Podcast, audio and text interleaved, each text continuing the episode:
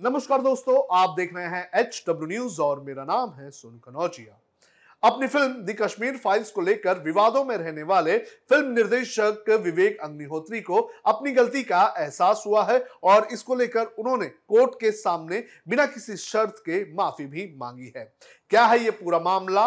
ये मैं आपको एक एक करके बताता हूँ, लेकिन उसके पहले मैं आपसे अपील करना चाहूँगा कि आप इस वीडियो को बड़े पैमाने पर शेयर करें। दरअसल मामला जुड़ा हुआ है भीमा कोरेगांव, हिंसा से। इस मामले के एक आरोपी गौतम नौलखा को कोर्ट ने जमानत दी थी, जिसको लेकर विवेक अग्निहोत्री ने जमानत देने वाले जज जस्टिस मुरलीधर के खिलाफ आपत्तिजनक टिप्पणी की थी। विवेक अग्निहोत्री ने दिल्ली हाई कोर्ट के जस्टिस एस मुरलीधर पर पक्षपात करने का आरोप लगाया था, जिसके बाद दिल्ली हाई कोर्ट ने स्वतः संज्ञान लेते हुए 2018 में विवेक अग्निहोत्री और आनंद रंगनाथन के खिलाफ अवमानना की कार्रवाई शुरू की थी। एक लंबे ट्वीट थ्रेड में विवेक ने गौतम नौलखा को बेल देने पर नौलखा और जस्टिस मुरलीधर के कनेक्शन का दावा किया था।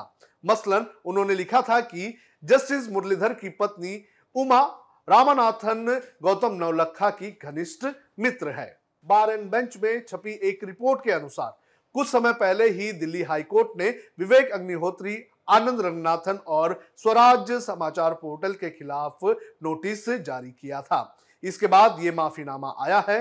माफ़ी के साथ साथ विवेक ने अपने ट्वीट्स को डिलीट भी कर दिए हैं। वैसे तो अपने हलफनामे में अग्निहोत्री ने यही कहा है कि उन्होंने खुद ट्वीट्स डिलीट किए थे, लेकिन अदालत को एक निष्पक्ष सलाहकार ने बताया है कि ये बात पूरी तरह से झूठ है और ट्विटर ने इन ट्वीट्स को हटाए हैं। जस्टिस सिद्धार्थ मृदुल और तलवंत सिंह की बेंच ने हलफनामे पर विचार किया और कहा कि चूँकि मामला स्वतः संज्ञान में लिया गया था, इसलिए अग्निहोत्री को अदालत में उपस्थित रहना चाहिए। बेंच ने अग्निहोत्री को 16 मार्च 2023 को मामले की अगली सुनवाई के दौरान अदालत में मौजूद रहने के आदेश दिए हैं। जस्टिस बुर्दुल ने कहा कि हम उनसे, यानी कि विवेक अग्निहोत्री से उपस्थित रहने के लिए कह रहे हैं, क्योंकि अवमानना उन्होंने की है। पछतावा है तो हमेशा हलफनामे के ज़रिए क्यों व्यक्त कर रहे हैं? क्या उन्हें खुद आकर खेद व्यक्त करने में कोई दिक्कत है?